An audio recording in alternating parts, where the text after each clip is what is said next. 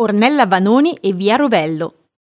Nasce a Milano nel 1934. Nel 1953 si iscrive all'Accademia d'Arte Drammatica del Piccolo Teatro e Giorgio Streller le propone di cantare tre canzoni negli intervalli dei Giacobini di Zardi, che fruttano apprezzamenti di pubblico e critica.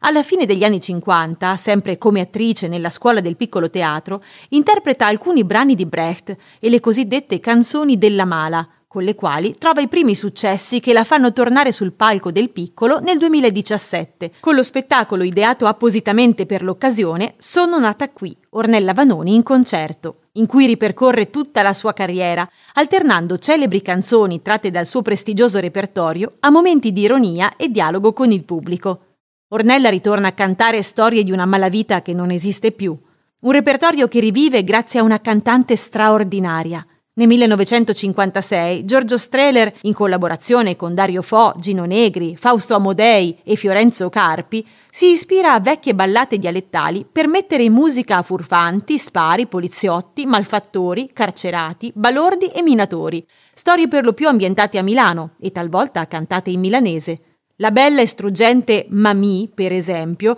fu scritta da Carpi e Streller proprio per la voce della Vanoni in quel finire degli anni 50 che la vedeva in scena, in Via Rovello, insieme a Tino Carraro, Sergio Fantoni, Valentina Fortunato, Virna Lisi, nei Giacobini di Streller.